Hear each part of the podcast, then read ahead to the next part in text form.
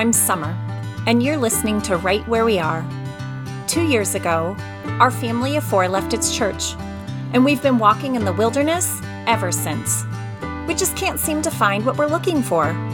It's complicated, and I'm sure it is for you too. My husband and I both grew up in church. We thought our kids would grow up in church. But we're learning it doesn't have to be the same for them as it was for us. We're creating new paths forward.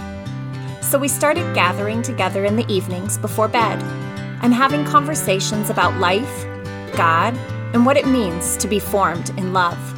We've been surprised by the beauty and depth that has come out of this season, and we're realizing that God is with us here, right where we are. So, my hope is to create a space through the short readings of Scripture, maybe a story or two from my own life, where we can just be, discovering that God is with us now, right where we are. Maybe we're not alone. Maybe you're out here in the wilderness too. And these ancient words can be kind companions along your journey. Wherever you are, we can be here together, finding our way, all the while being held by love.